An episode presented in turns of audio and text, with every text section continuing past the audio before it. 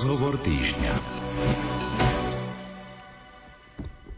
Pri stavbe rodinného domu či iných budov sa často prihliada na úsporu, či na stavebných materiáloch, alebo aj samotnej realizácii. Takýto postup sa ale často odhalí až po nejakom čase, keď sa začnú objavovať chyby.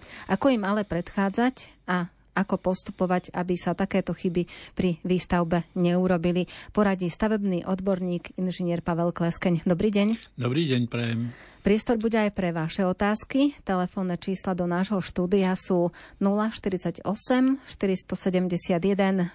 08 88 alebo 048 471 08 89. Alebo nám svoje otázky môžete poslať aj formou SMS správy, a to na čísla 0911 913 933 alebo 0908 677 665.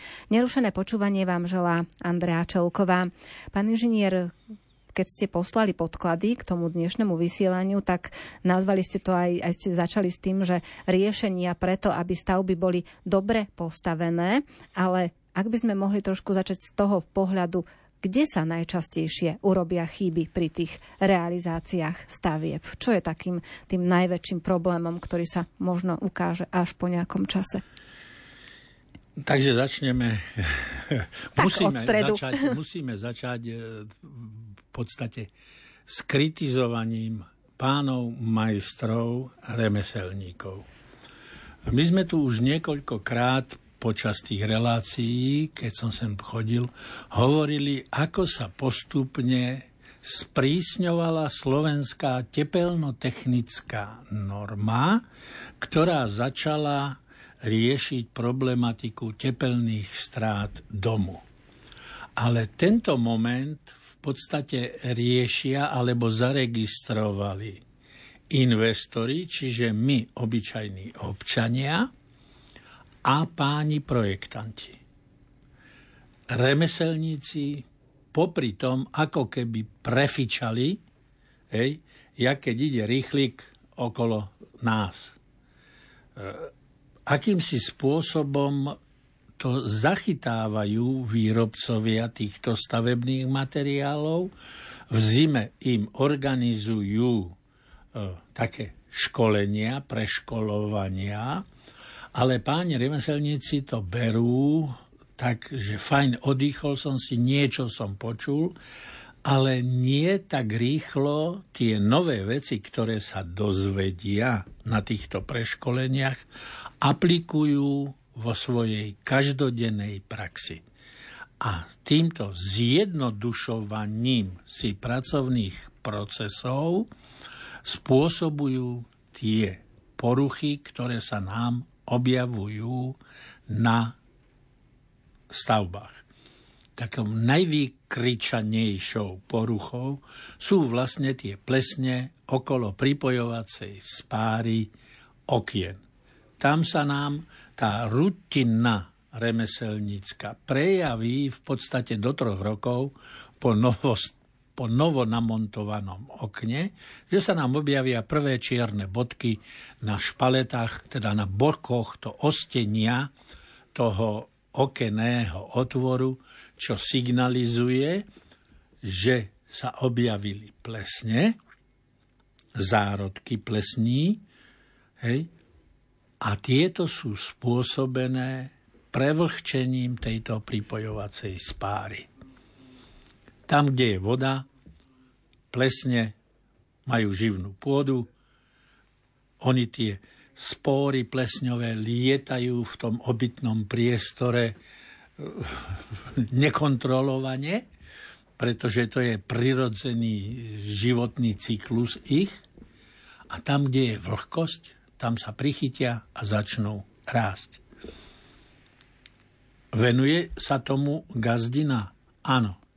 Zoberú savo, dezinfekčný prostriedok, prestriekajú to, lebo je to fajn v spreji, utre to, hotovo. Neupozorní manžela na to, že prosím ťa, vyhľadajme kdesi, čo je príčinou tejto situácie. keby sa začali na toto pýtať, tak sa dozvedia, že teda vonkajšia časť, ktorá bola robená na tom dome, čiže to zateplenie, nebolo urobené správne. Ja by som doporučoval 90% Slovákov, keď idú do Nemecka, aby sa poriadne pozerali na to, ako sú urobené okná na nemeckých stavbách. Ale nie činžiaky. Hej? Tam to možno tí remeselníci a stavebný dozor, ktorý dozoruje zateplenie toho činžiaku, zachytia. Ale na rodinných domoch u nás vidíte krásnu 7 cm, jak to povedať, okennú, ten okenný rám. A keď sa pozriete na nemecký, vidíte 3-4 cm okenný rám. Nemci prekryjú túto pripojovaciu spáru zateplovacím systémom. No ale možno, že tam zohráva úlohu aj tá estetika, lebo predsa 3 cm, 7 cm krajšie ukáže. A práve ste priložila prst na to, čo pri nás to rozhoduje. Estetika. A Nemci, pedanti, hej, ideme riešiť tento stavebný detail a musíme si prispôsobiť tú našu, jak to povedať, toto vnímanie tej estetiky. No a toto je vlastne všetko, ten základ, ktorý musíme začať riešiť, keď chceme získať kvalitne obnovený dom, hej, alebo kvalitne postavený dom. To sú drobnosti, tzv. Stavebný detail, ktorý by mal obsahovať projekt. A teraz sme pri základe tej našej zásadnej chyby. A máme pritom aj nariadenia z Európskej únie, ktorá sa snaží riešiť aj tieto zámery alebo takéto chyby, aby tie stavby boli postavené správne a už v tých nariadeniach dáva presné inštrukcie, ako treba postupovať. Sama ste povedala, zase naša základná chyba.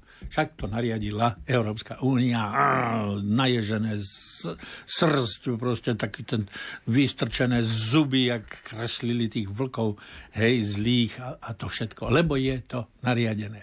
Ale ono to není nariadené. Ono je to odporúčané, lebo aj slovenská technická norma, tá nová revidovaná, ktorá hovorí, že rodinné domy sa majú stavať v energetickej triede A0, navrhuje odporúčania, ktoré by sa mali realizovať. Chceme, aby sa zrealizovali a prevádzkové náklady na bývanie nám poklesli, alebo to vnímame ako nariadenie. A toto je tá zásadná chyba. Keď robíme projekt pre rodinný dom, tento musí obsahovať jednu prílohu, ktorá sa nazýva projektové energetické hodnotenie. Toto projektové energetické zhodnotenie domu nám vlastne povie, aké budú výsledné tepelné straty z tých konštrukcií, ktoré nám navrhol ten pán projektant statik a architekt, a aký veľký vykurovací výkon musíme do toho domu dodať, aby v ňom tá klíma, tá atmosféra v tom extrémnom počasí, teda čiže v tom zimnom tak škaredo, jak je dnes trebárs, hej, bola priateľná. Aby sa nám tam dobre posedelo, aby sme nepocicovali chlad, mali dostatok svetla, napríklad veľkosť okien, hej, alebo intenzitu umelého osvetlenia. To všetko nám vyrieši z pohľadu energií, ako ich spotrebujeme, toto projektové energetické hodnotenie, ktoré má byť v tom projekte. Čiže investor ako taký by si mal nielen architektúru strážiť, ale aj tú technickú časť toho, ako budem prevádzkovať ten dom. Veľmi málo ľudí toto skontroluje a nápomocný by mu mal byť k tomuto ale stavebný úrad. On by mal vydať stavebné povolenie len vtedy, keď toto technické riešenie zabezpečí, že ten dom má tú kategóriu A0. Čiže ľudové sa tomu hovorí pasívny dom, odborne dom s takmer s nulovou spotrebou energie. Hej. Nie je potrebné sa zaoberať s týmto slovným spojením. Hej. Ten energetický certifikát, ten štítok, ktorý ten projektant navrhne, hej, by mal hneď jednoznačne ukázať tá šípka, jak na chladničke, keď si to pozriete, hej, že ukazuje na to písmenko A. To isté by malo byť v tomto dome a podľa toho by sa mali aj tie stavebné detaily realizovať. My ešte robíme jednu chybu, ale to už sme všetci ako investori v tom namontovaní. On ten projekt pre stavebné povolenie nerieši úplne všetky stavebné detaily, ako sa majú riešiť, lebo od toho je vykonávací projekt. Veľmi málo ľudí si objedná tento vykonávací projekt trebárs v tej skrátenej podobe, čiže rozkreslenie všetkých detailov. A znova sa vrátim k oknám.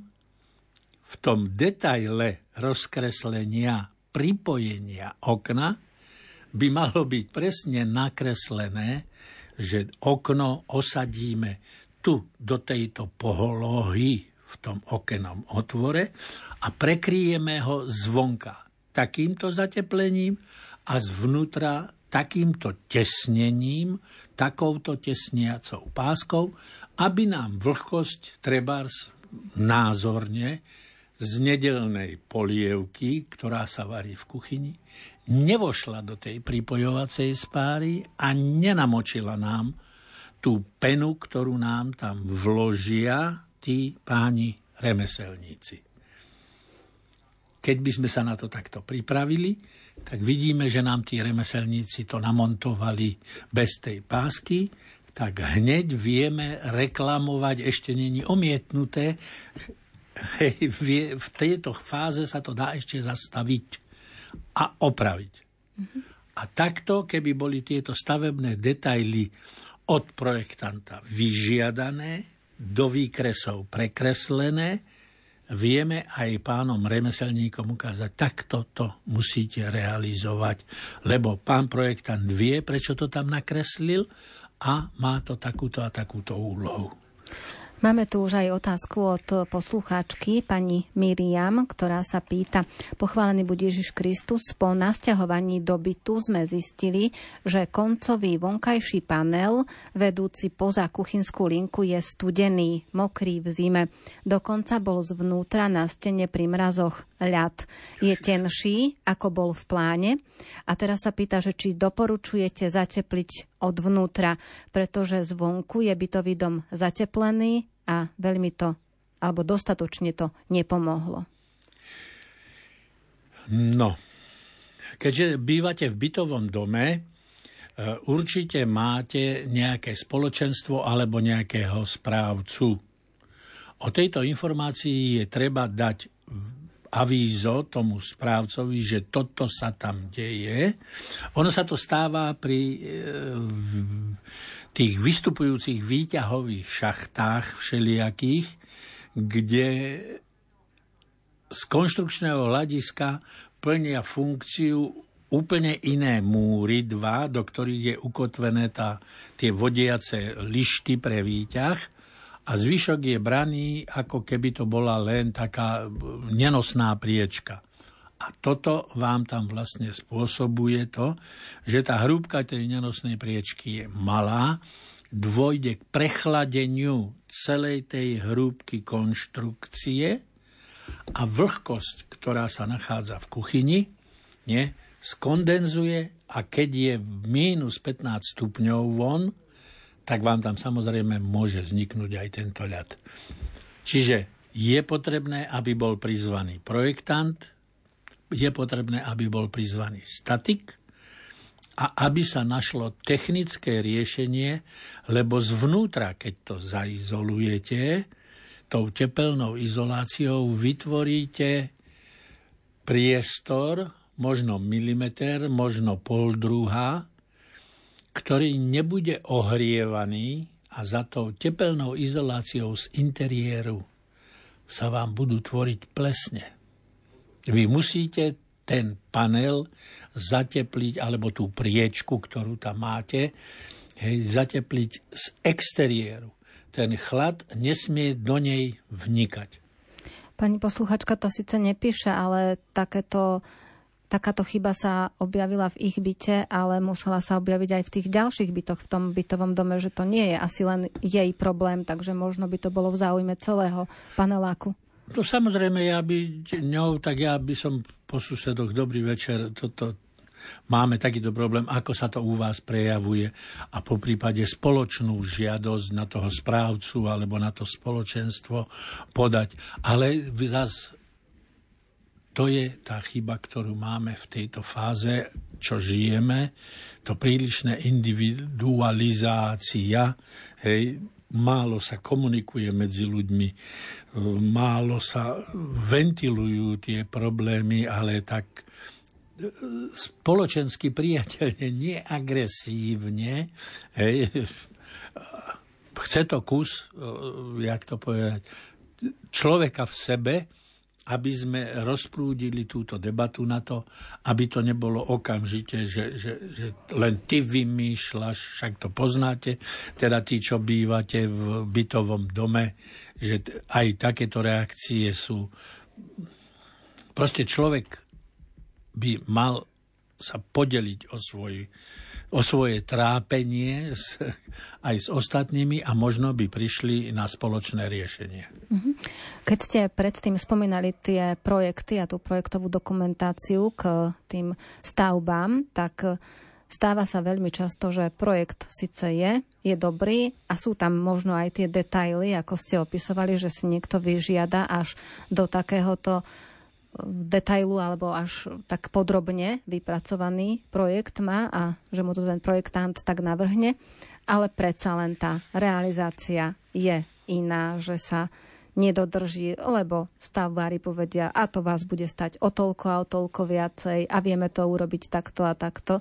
Čiže aj tam môže nastať nejaká taká fáza, že nedodrží sa to, čo je naozaj v tom projekte a tá realizácia, necháme sa trošku tak aj presvedčiť, ak sa v tom veľmi dobre nevyznáme od tých remeselníkov, že im dôverujeme, že nám to urobia dobre a oni si zľahčia tú prácu? Presnú diagnózu ste povedala, že ako to je, že tí remeselníci vlastne za všetkým hľadajú peniaze. Oni vlastne hľadajú najjednoduchší stavebný úkon, aby tam urobili a aby bol z toho veľmi rýchly ekonomický prínos. Poviem to tak. My už sme urobili ako investor prvú chybu, keď sme začali stavať dom bez stavebného dozora, lebo šetríme. Je nám ľúto možno 100, možno 200 eur za tie 4-5 mesiacov tej rozhodujúcej fázy výstavby dať za kvalitného stavebného dozora. Lebo sa nám to vidí veľa. Dám 1000 eur za dozor. Ježiš Maria. Však kolega spomínal a jemu dal certifikát, že stavba urobená podľa projektu za 199 eur. Ani sa tam nebol pozrieť. No a sme pri koreni problému. Stavebný dozor by mali byť naše požičané oči. Na schvál to hovorím požičané. Nemôže 80% obyvateľov byť stavebnými inžiniermi alebo stavebnými majstrami. Na to sú tie priemyslovky stavebné alebo vysoká škola, aby vychovali týchto odborníkov, ktorí dohliadnú na to, aby remeslá vykonali svoju prácu tak, ako je to namaľované v tom projekte, poprípade ako to predpisujú technologické procesy výrobcov stavebných materiálov. Ale on to zadarmo robiť nikto nebude. To si musíte byť vedomí toho a oplatí sa vám to investovať do toho, aby vám ustrážil každý ten jeden stavebný detail, napríklad to nadpražie na tom okne, aby nebol ten betón bez tepelnej izolácie. Lebo keď není ten betón nad tým oknom ochránený proti chladu, tak on premrzne, tak ako to sa pýtala poslucháčka. A prenesie sa teplota len v 12,6 stupňa Celzia a tam už tá vlhkosť, ktorú aj my vydýchávame, na tom preklade kondenzuje a navlhčuje ho. Navlhčuje tú omietku, navlhčuje tú maľovku, keď je teplota toho prekladu 12,6 stupňa. Je tam vlhko, spóry plesňové sa tam chytajú a už máme pleseň natrvalo nasťahovanú k nám domov. Preto, lebo zvonka není ten panel alebo ten preklad, ktorý je monolitický, betónový, tepelne zaizolovaný. Vy toto nemusíte ustrážiť, ale mal by to ustrážiť ten stavebný dozor. To nedávno ukazovali v jednej z tých televízií našich ukazovali jednu pani starostku, ktorá má problém s bytovkou, ktorú jej stavali, akým spôsobom nevieme, jak bolo vybratá tá stavebná firma. No ale keď som si pozrel, čo vlastne tí stavbári tam povyvádzali, no tak ani jeden preklad nad tými oknami, ani ten železobetónový veniec na tých poschodiach nebol tepelne izolovaný. No tak bodaj by ten statik, ktorý tam prišiel a povedal, pani starostka, fakt to tu máte dofušované a nedá sa nič robiť. Proste bude sa s tým musieť radikálne obec vysporiadať, no a navrhol sanáciu, že to dať dole. Ja sa mu nečudujem, ja som na strane toho statika, no a zase páni majstri stavbári, čo to bola za partia, no podliezli 100% cenu, no a zistili, že za tých pár korún, ktoré dali tú ponuku, sa to nedá zrealizovať. Takže to, čo ste vy naznačovala, že toto sa stáva stavbárom, že vás s prepáčením ukecajú, že takto sa to tiež robí, hej? Lebo to bude lacnejšie. To je aj vaša chyba, že ste sa na to nehali nahovoriť. Hej? A u nich to bol špekulatívny úmysel. A nesmiete sa hnevať, nesmiete podľahnúť takémuto. Ten dom má životnosť 100 rokov. Vy ho ešte odozdáte možno svojim vnúčencom. Takže trvajte na tom, aby sa robili tieto práce kvalitne, pretože projektant to neriskol. Projektant neriskol, že by vám nenaprojektoval dom správne s odporúčaniami, aby splnil tie odporúčania slovenskej technickej, tepelnotechnickej normy. Stavebný úrad, keďže projektant to správne navrhol, vám dal súhlas, postavte si ho takto. Tak ho nepokazte ten dom. Čiže ten prvý krok musí byť v takej tej vašej pedantnosti. Hej? Potom nasledujú tie fázy, aby ste ustrážili, či sa to skutočne tak zrealizovalo, ale tam máte tie požičané oči. Zaplaťte proste ten stavebný dozor. Tí chlapi, ktorí robia stavebný dozor, dostanú gulaté razítko od Slovenskej komory stavebných inžinierov len vtedy, keď absolvujú skúšku. On musí pred skúšobnou komisiou, kde je niekoľko profesorov, decentov z tejto komory,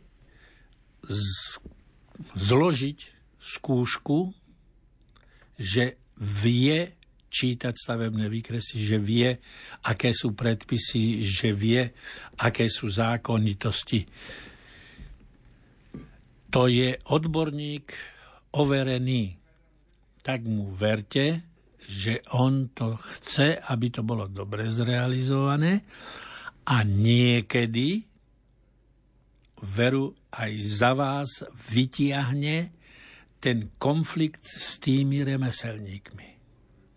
Vy ani nemusíte vedieť, koľkokrát sa on s tými remeselníkmi poškriepil na tej stavbe a dokázal im: chlapi, toto robíte zle, má sa to robiť takto. Hej? Lebo nie ste pri tom prítomní, ale on cez ten deň sa tam príde pozrieť a vidí, čo sa tam deje. Kedy ste vy, keď ste investorom, počítali, že do schodiska, ktoré je v dome, je presne uložených 6 prútov horizontálnych, 7 strmienkov, 8 prútov vertikálnych, armatúry, hovorím. Ale stavebný dozor to musí spočítať, aby to schodište nespadlo. On to musí spočítať a v stavebnom denníku podpíše rameno A, schodiska B, treba stavia sa činžiak, schodisko B, rameno A, zaarmované správne, dávam súhlas na betonáž. Toto ostane navždy v stavebnom denníku, že je overený počet prútov a dalo sa povolenie na betonáž. Príde domiešavač, dovezie betón a stavebný dozor povie stavbárom: odlejte mi vzorku kvality betónu. 3 kocky, napíše sa na ne dátum, nehajú sa stvrdnúť, po 28 dňoch zoberie, naloží do osobného auta, odvezie do skúšobného ústavu a dá urobiť tlakovú skúšku. A má dokument, že to schodisko A, rameno A1 alebo B, alebo neviem, jak som to očísloval, má takúto kvalitu betónu. Protokol číslo toto. Zasa to zapíše a ten protokol sa vlepí do stavebného denníka. Čiže sa dá dohľadať všetko. No a keď v tej realizácii stavby vstupuje do celého toho problému alebo procesu faktor tých financií, že máme urobený projekt, v tom čase, keď sa robil projekt, boli ceny materiálov aj ceny stavebných prác na určitej úrovni. A keď sme sa pustili do samotnej stavby, do samotnej realizácie, tak zrazu stavebné materiály, cena išla, dajme tomu, o 20% hore, cena stavebných prác ďalších 20%. A teraz v tej fáze, keď my sme v podstate, možno, že sme si vybavili na to úver alebo všetko, a počas realizácie zistíme, že potrebujeme, dajme tomu, tých 40% navyše. A vy viete, ako som ja staval dom? Lebo ja som toto presne absolvoval a zažili sme to s manželkou v reále. Hej, sme mali urobené hypotekárne zaťaženie na ten rodinný dom. Hovorí sa tomu refinancovanie. Treba si nájsť serióznu spoločnosť, ktorá robí toto finančné poradenstvo. My sme mali, ja hovorím, od Boha šťastie na tú pani, ktorá nám toto pomohla. A verte tomu, že nebyť jej, my by sme neboli dokázali ten dom dokončiť. Boli by nám chýbali tie financie. Ale ona vybavila to refinancovanie, vybavila nám aj priateľné percento úrokčenia, lebo to vlastne doplňate zvyšujete výšku toho úveru, ktorý môžete čerpať. Samozrejme, museli sme, tam bola od nej podmienka, všetky tie dokumenty, ktoré sme do tej doby platili z tej hypotéky, sme museli mať vlepené v jednom šanone. Ona ten šanon proste zobrala, prekontrolovala s pracovníkmi v banke. Áno, skutočne míňajú tie peniaze na to, na čo to bolo určené. Pridáme, urobili novú zmluvu, nový úver. A takto sa to dá vyriešiť. Ale musí sa to zavčas uriešiť, nie vtedy, keď už vám tečie do topánok, hej, že už máte takýto a takýto problém a chcete to rýchlo. Nám to trvalo asi 3 mesiace, ale musím povedať k spokojnosti. K spokojnosti oboch strán, hej, a pomaly sa to spláca, dáva sa to na poriadok. A ja hovorím tak, že snáď Pán Božko pomôže a podarí sa nám zbaviť dom hypotéky. Máme tu ďalšiu otázku od poslucháčky, ktorá sa pýta: prosím, poraďte, dala som nafúkať pod strechu 20 cm, ešte by som chcela dať na plech nalepiť bitumenovú lepenku a pani posluchačka sa pýta, že či je to správne a že či to pomôže izolovať. To, že tam nafúkali tých 20 cm, je prvý pokus. Dobre, ako prvý pokus to berte, ale musíte to zvýšiť najmenej na 36 cm. Ináč nedosiahnete to, že tá tepelná izolácia, ktorú ste tam dali, vám zabráni stratám tepla, ale zároveň vám zabráni aj vnikaniu toho tepla v lete. Preto, lebo máte plech na streche. Ten je v priebehu 2-3 hodín, keď vyjde slnko, prehriatý na 40-50 stupňov, možno aj viac. Na obed o 12. hodine má možno až 70 stupňov tepla. A toto teplo sála dnu do toho podkrovia. Toto podkrovie je prehriaté na 40-50 stupňov, možno aj viac. A znova vám to prejde cez tú nízku 20 cm vrstvu tej fúkanej tepelnej izolácie, lebo tepelnotechnická norma odporúča minimálne 36 cm takýchto izolácií na podkroví. To by bolo v poriadku. Problém toho, čo chcete urobiť s ochranou toho plechu, že natavíte tam lepenky, tu by som pochyboval. Bál by som sa toho, lebo už som vám spomínal tú vysokú teplotu v lete.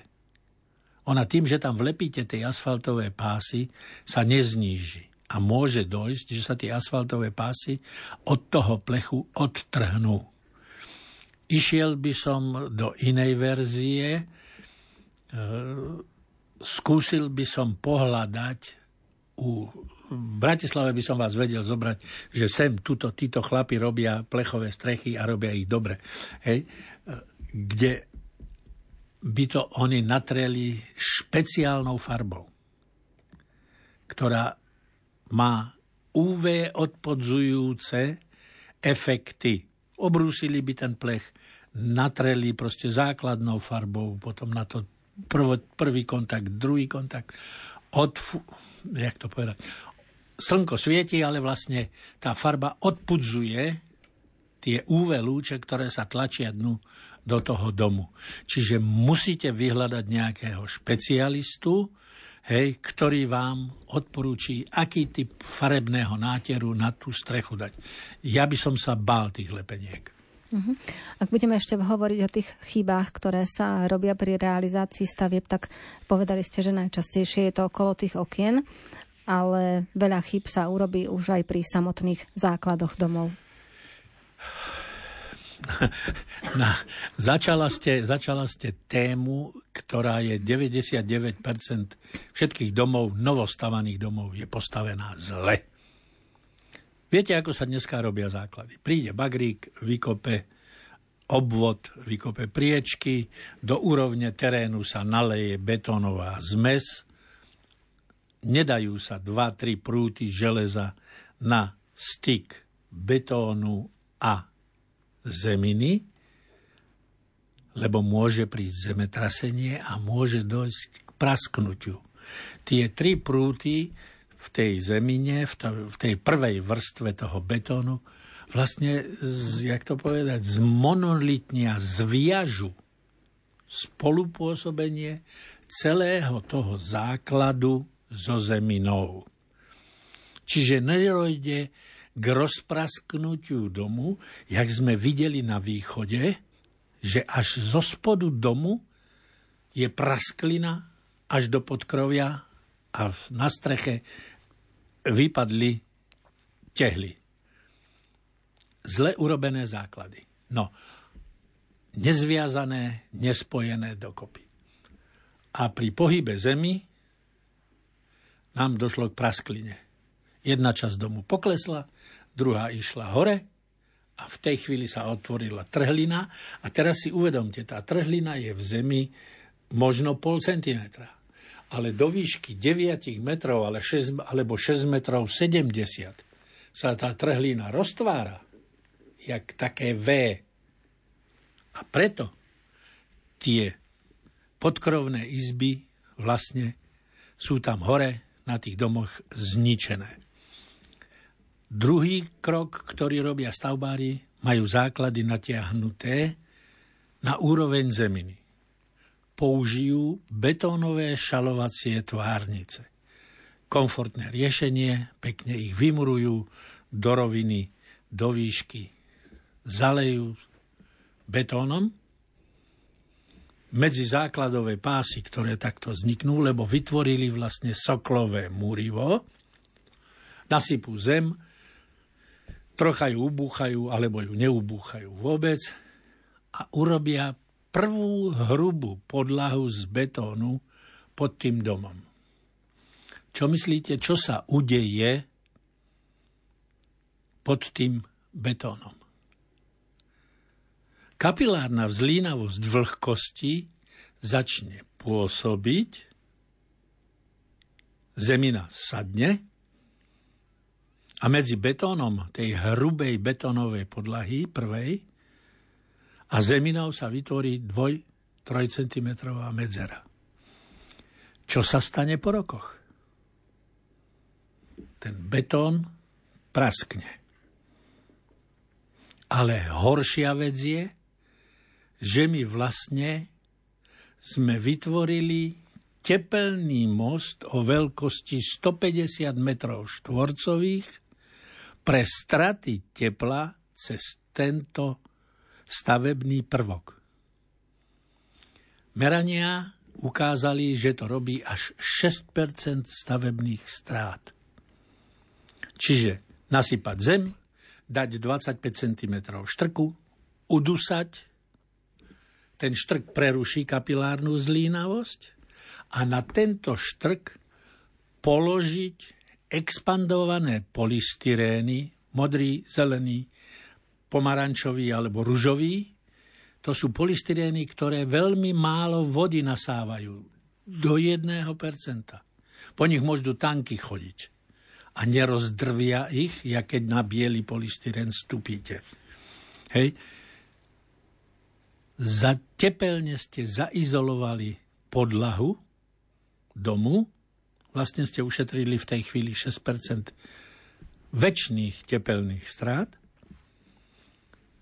a keď tam dáte tú konštrukciu toho betónu, ktorým vytvoríte tú hrubú nulovú podlahu, tak ste vlastne ochránili dom tepelne od zimy, ktorá bude pôsobiť na podlahu. Máte už prvý krok k teplej podlahe. Následne sa robí chyba, že sa ten akože soklový múr, základový, zaizoluje tepelne tak, ako by sa mal. Dá sa tam 2, 3, 5 centimetrový polystyrén A na tento polyštyrén sa natiahne soklová, tenkovrstva, tá štruktúrovaná, taká kuličkovaná stierka. Pekne to vyzerá, ale z tepelnoizolačného hľadiska katastrofa, lebo o centimeter vyššie už máte stenu domu, ktorá je tepelne izolovaná 20 centimetrami. Ten centimeter, ktorý je tam, lebo to je tá pripojovacia špára. Malta sa tam dáva, tepelná hydroizolácia sa tam dá. Proste možno 2-centimetrová vrstva, to je tepelný most, kadiaľ vám fučí zima dnu do tej podlahy, ktorá tam bude potom, lebo tam dáte znova polyštyrén, fólie, podlahové kúrenie, natiahnete toho hada a zaliejete to anhydridom alebo nejakým jemným poterom. A cez tento rozdiel toho 1,5 cm dvoch ste si vytvorili tepelný most, diaľnicu na únik tepla. A znova sa vám potom to prejaví ako Ježišmaria, v rohu mám plesne. Ako je to možné? Nuž, tepelný most, tá diaľnica medzi tými 20 cm tepelnej izolácie na tehle a tými 2-3 cm tej akože izolácie sokla spôsobuje, že je tam chladno, 12,6 stupňa a už tam máme plesne. Riešenie je jediné, 2/3 z tých 20 cm dať na sokel. Čiže 15 cm sokel tepelne izolovať. Iné riešenie nie je. Detail, ktorý 99% stavebníkov neskontroluje. A zvykneme ešte mať takú predstavu, alebo také, aby sme mali také pohodlie, keď budeme chodiť okolo svojho domu, že si aj okolo domu urobíme taký múrik ani nie, takú chodníček, takú plochu. Väčšinou pri tých novostavbách sa tam dáva štrk, ale ešte predtým pri tých starších domoch sa tam nalial betón a tam je tiež chyba, keď sa dáva ten betón? Tieto pochôdzne okapné chodníky, tak sa to volá po starom, hej, áno, spôsobovali toto, čo vy hovoríte.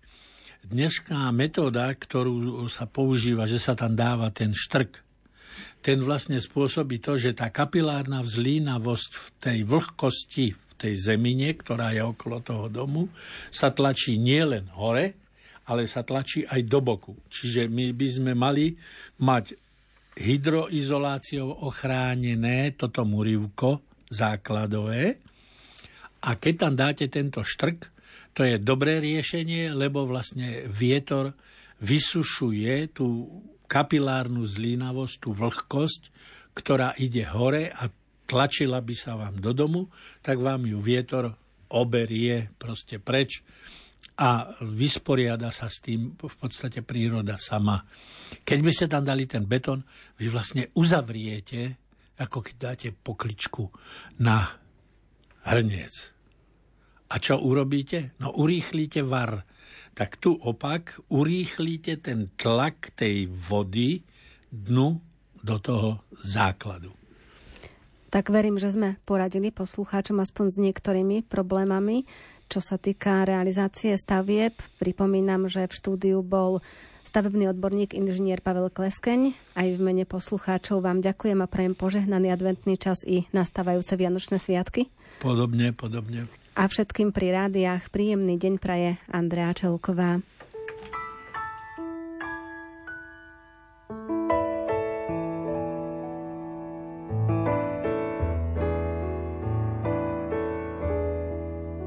A na našim dvori stará rúžka stojí, povíče mi Bože, čo mňa srdce boli.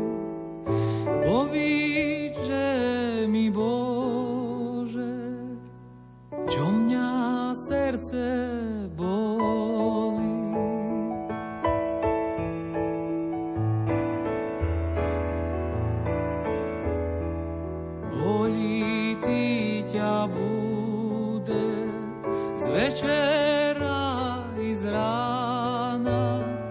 Милой твою світі остала єс сама.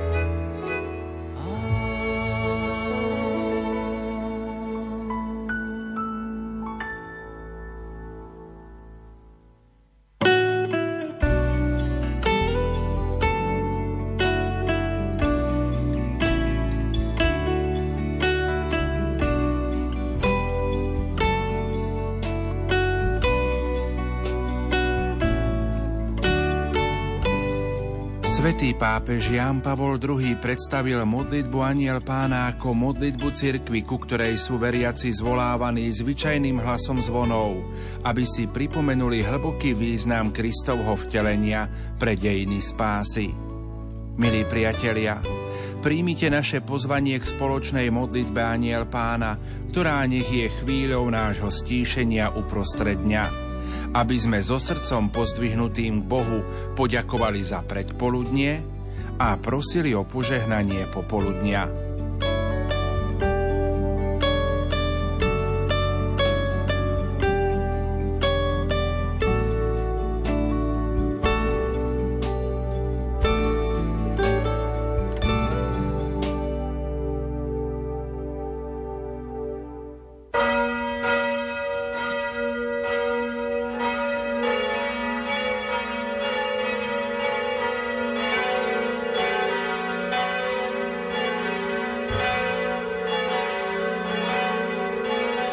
Požehnané poludnie, milí poslucháči, príjmite naše pozvanie k modlitbe Anjel Pána v tomto adventnom čase. Dnes pamätáme na tieto vaše úmysly. Za zosnulú maminku Jolanu Chromekovú a za zosnulú Janku Slavkovskú. Za zdravia Božie požehnanie pre mojich blízkych napísal poslucháč Emil a za zdravia Božie požehnanie pre pani Eleonoru Staroštíkovú z Banskej Bystrice. Modlíme sa aj za našu predvianočnú rozhlasovú duchovnú obnovu s vladykom Milanom Lachom. V mene Otca i Syna i Ducha Svätého. Amen. Anjel Pána zvestoval Pane Márii. A ona počala z Ducha Svätého. Zdravá z Mária, milosti plná, Pán s tebou, požehnaná si medzi ženami a požehnaný je plod života tvojho Ježiš. Svätá Mária, Matka Božia, pros za nás hriešnych, teraz i v hodinu smrti našej. Amen. Hľa, služobnica Pána. Nech sa mi stane podľa tvojho slova. Zdravá z Mária, milosti plná, Pán s tebou, požehnaná si medzi ženami a požehnaný je plod života tvojho Ježiš. Svätá Mária, Matka Božia, pros za nás hriešnych, teraz i v hodinu smrti našej. Amen. A slovo sa telom stalo a prebývalo medzi nami. Zdravá z Mária, milosti plná, Pán s tebou, požehnaná si medzi ženami a požehnaný je plod života tvojho Ježiš. Svätá Mária, Matka Božia, pros za nás hriešnych, teraz i v hodinu smrti našej. Amen. Oroduj za nás, Svätá Božia Rodička, aby sme sa stali hodní Kristových prisľúbení. Modlíme sa. Bože, z anjelovho zvestovania vieme, že tvoj Syn Ježiš Kristus sa stal človekom. Prosíme ťa, vlej nám do duše svoju milosť, aby nás jeho umúčenie a kríž priviedli k slávnemu skrieseniu skrze Krista, nášho Pána. Amen. Sláva Otcu i Synu i Duchu Svätému. Ako bolo na počiatku, tak nech jej teraz i vždycky i na veky vekov. Amen. Modlíme sa za Slovensko. Všemohúci Bože, na príhovor sedembolestnej Panny Márie a svätého Michala Archaniela ťa prosíme o pokoj a poriadok v našej krajine. Veď nás k tomu, aby sme si uvedomili potrebu chrániť dôstojnosť a posvetnú hodnotu života každého človeka. Nepripustnosť korupcie, rozkrádania, klamstva a akéhokoľvek konania na úkor blížnych a pochopili, že cestou k zmene spoločnosti je naše obrátenie skrze Krista, nášho Pána. Amen. Amen. Modlíme sa za Ukrajinu, Izrael a Palestínu. Dobrý a milosrdný Boh. Ty si náš nebeský Otec, dokonale nás poznáš a miluješ. Preto sa s dôverou zverujeme do tvojich rúk. Prosíme ťa o mierové riešenie zložitej situácie na Ukrajine a vo Svätej Zemi. Prosíme ťa, aby sa svetoví štátnici postavili na stranu dobra a našli silu na vzájomnú dohodu a zmierenie. Prosíme ťa aj za všetky obete vojny, siroty, vdovy a utečencov. Objím ich svojou nežnou náručou. Daj, aby sme okolo seba šírili pokoj, aby sme neboli k sebe ľahostajní a aby sme si dokázali navzájom odpúšťať. Otče náš, ktorý si na nebesiach, posväť sa meno tvoje, príď kráľovstvo tvoje, buď vôľa tvoja ako v nebi, tak i na zemi. Chlieb náš každodenný daj nám dnes a odpusť nám naše viny, ako i my odpúšťame svojim viníkom. A neuveď nás do pokušenia, ale zbav nás zlého. Amen. Zdravá z Mária, milosti plná, Pán s tebou, požehnaná si medzi ženami a požehnaný je plod života tvojho Ježiš. Svätá Mária, Matka Božia, pros za nás hriešnych, teraz i v hodinu smrti našej. Amen. Svätá Barbora, pomocnica v núdzi, oroduj za nás. Svätý Florián, ochranca v nebezpečenstve vojny, prihováraj sa za nás. Svätý Andrej, patrón Ukrajiny, oroduj za nás. Svätý Cyril a Metod, patróni Európy, modlite sa za nás. Svätý Václav, patrón pokoja, oroduj za nás. Mária, Matka Božia a kráľovná pokoja, oroduj za nás. Pán s vami i s duchom tvojim. Nech vás žehná všemohúci Boh, Otec i Syn i Duch Svätý. Amen.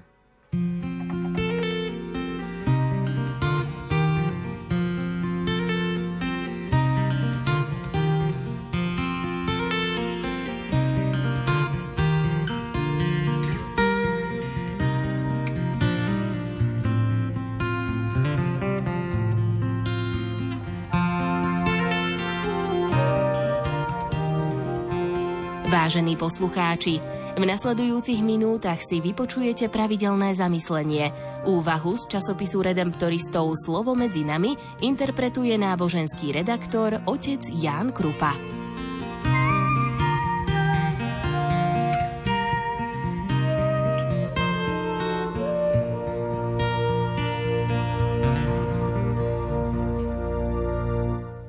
Pán je večný Boh. Každý z nás už pravdepodobne zazrel záblesky veľkej Božej moci.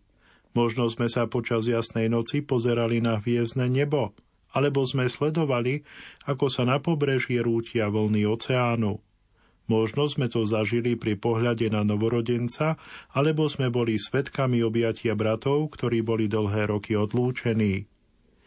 V dnešnom prvom čítaní Izaiáš uvažuje o nesmiernej veľkosti toho, ktorý toto všetko stvoril, a prichádza k nečakanému záveru. On dáva unavenému silu a bezmocnému rozmnožuje zdatnosť. Stretnutie s nesmiernou veľkoleposťou a vznešenosťou nášho stvoriteľa v nás prirodzene môže vyvolať pocit, že je nám vzdialený. Koniec koncov jeho múdrosť nemožno vyskúmať. Izaiáš nám však pripomína, že keďže náš Pán je večný Boh, vidí našu minulosť, prítomnosť aj budúcnosť naraz. On o nás vie úplne všetko. To je úžasná správa. Aj keď sa cítime skrytí a prehliadaní, pre nášho Boha sme nekonečne vzácni.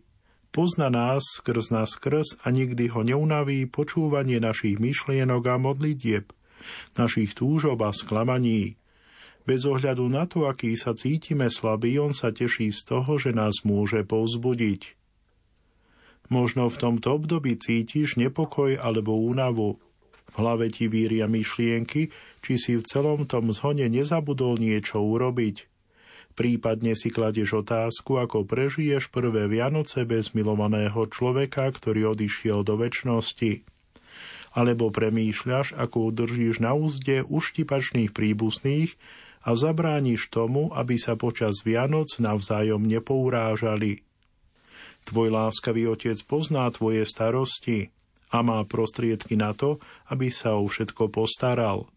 No teraz ťa žiada, aby si svoje bremená zložil k jeho nohám a dovolil jemu, večnému Bohu, aby ťa posilnil a potešil. Toto láskyplné Božie pozvanie zaznieva aj v Ježišových slovách. Poďte ku mne všetci, ktorí sa namáhate a ste preťažení, a ja vás posilním. Pán celého vesmíru je tvoj osobný priateľ. Priblíž sa k nemu a dovoľ mu, aby ťa miloval, obnovil ti sily a dal ti všetko, čo potrebuješ na to, aby si sa mohol vznášať na orlých krídlach. Všemohúci a večný Bože, ďakujem ti, že ma tak vrúcne miluješ.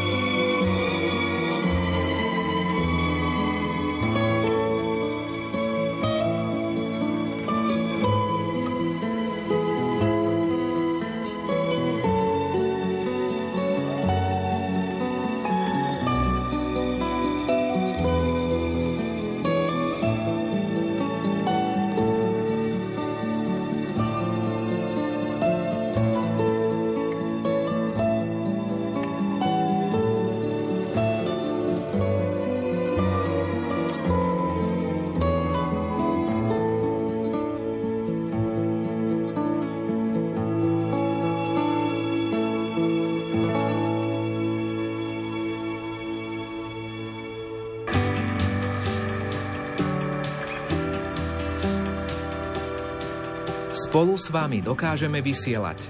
Vďaka vašim modlitbám, obetám, hmotnej i ľudskej podpore. Modlíme sa za vás vo vysielaní. Ďakujeme vám, našim patrónom, členom Lumen klubu a všetkým neregistrovaným podporovateľom Rádia Lumen za finančné dary a podporu, ktoré nám neprestajne venujete. Patrónov prosíme, aby nám pri platbách uvádzali ako variabilný symbol číslo svojho preukazu alebo do poznámky k platbe napísali presnú adresu bydliska, ktorú uvádzajú aj na prihláške. Darcovia cez SIPO variabilný symbol neuvádzajú.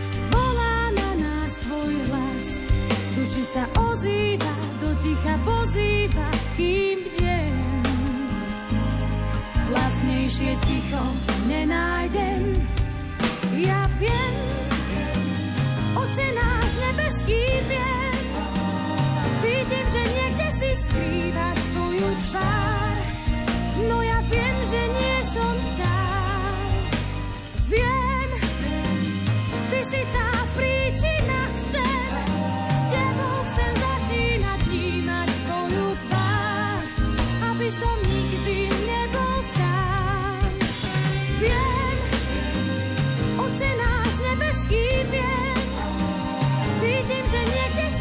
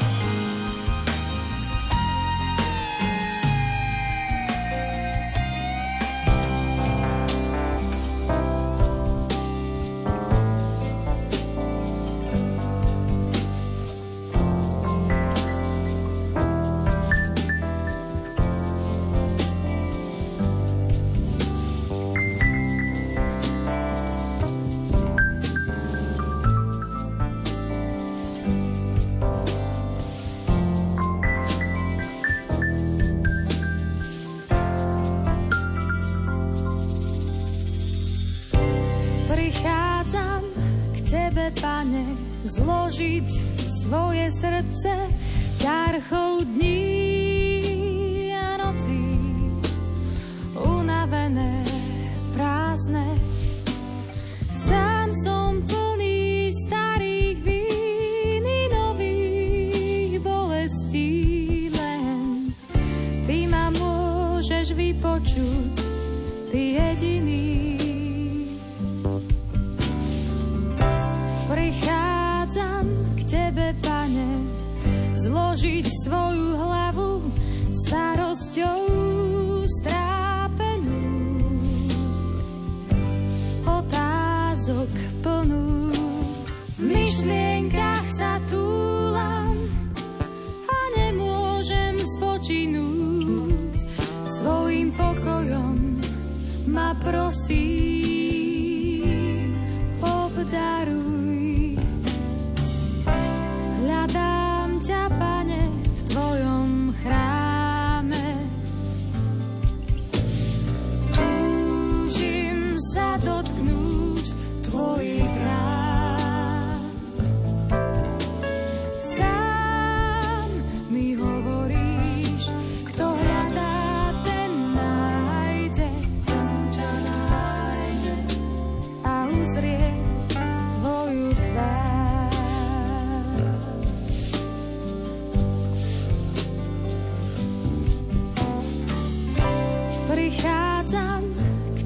Pane, zložiť svoje srdce ťarchou dní a nocí, unavené, prázdne. Sám som plný starých vín i nových bolestí, len ty ma môžeš vypočuť, ty jediný. Hľadám ťa, Pane, v tvojom chráme. Túžim sa dotknúť tvojich rán. Sám mi hovoríš, kto hľadá, ten nájde. Ten ťa nájde a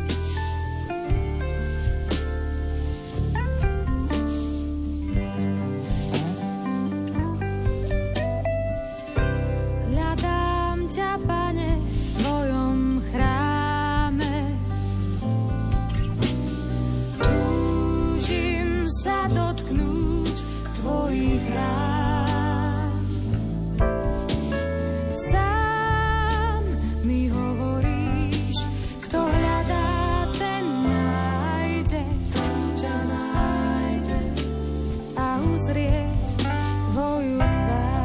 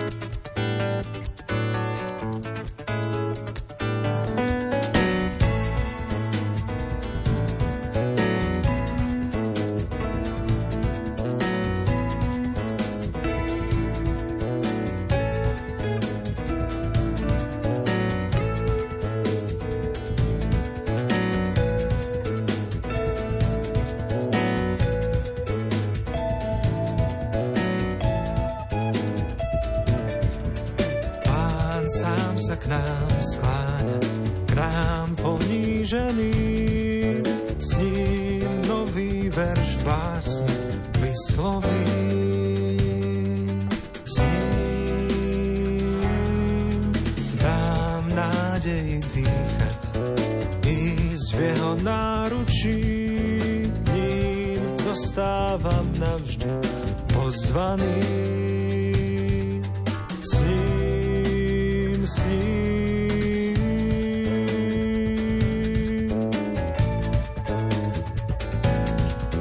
premením sen o dávnom raji v radostnú púť s dieťaťom v náručí. Nás kráčať naučí.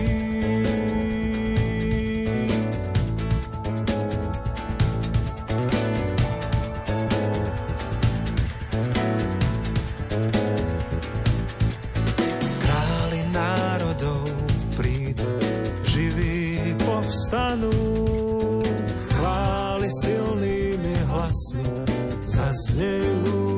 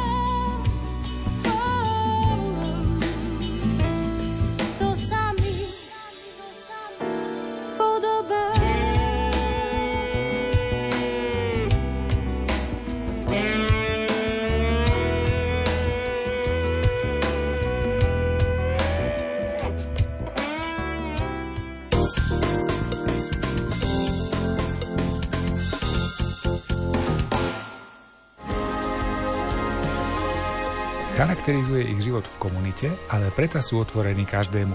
Ich kláštor a kostol doslova prekypujú životom. Reč je o otcoch Augustiniánoch.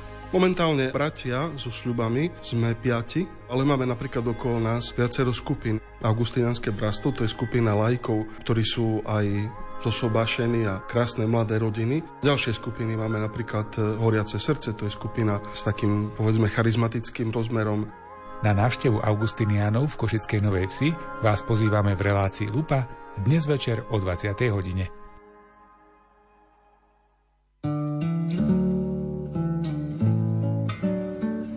Štefan Nahalka podával presné informácie aj o prenasledovanej cirkvi na Slovensku, teda snažil sa zmariť komunistickú propagandu v krajinách západnej Európy a legitimovať postup voči kňazom a tým pádom vlastne odkrýval klamné praktiky režimu, čím sa vlastne v očiach komunistického režimu Československu ukazoval ako nepriateľská osoba. O živote slovenského kňaza Štefana Nahalku v Ríme, kde sa stal prvým rektorom Ústavu svätých Cyrila a Metoda, budeme s docentom Ľuboslavom Hromjakom hovoriť vo štvrtok o 20. hodine.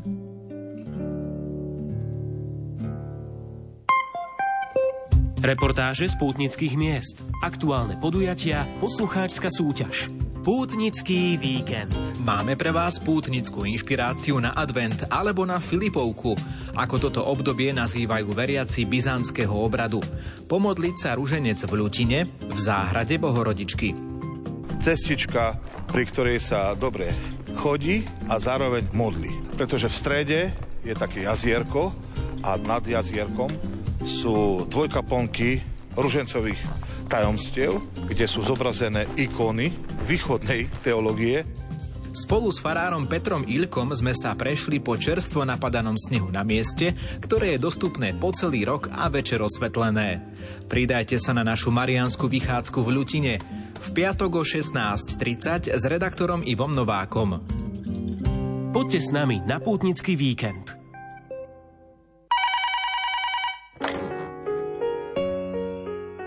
Vianoce a Silvester patria k najnáročnejším obdobiam pre naše trávenie. Nielen o ňom, ale aj o mnohých endoskopických vyšetreniach, spomeňme napríklad strašiaka kolono či gastrofibroskopiu, sa porozprávame s gastroenterológom doktorom Miloslavom Bubánom. Už tento piatok v relácii UV hovor o 20. Od mikrofónu sa na vás teší Martin Petrás. V polovici 19. storočia bola Európa pod silným vplyvom osvietenstva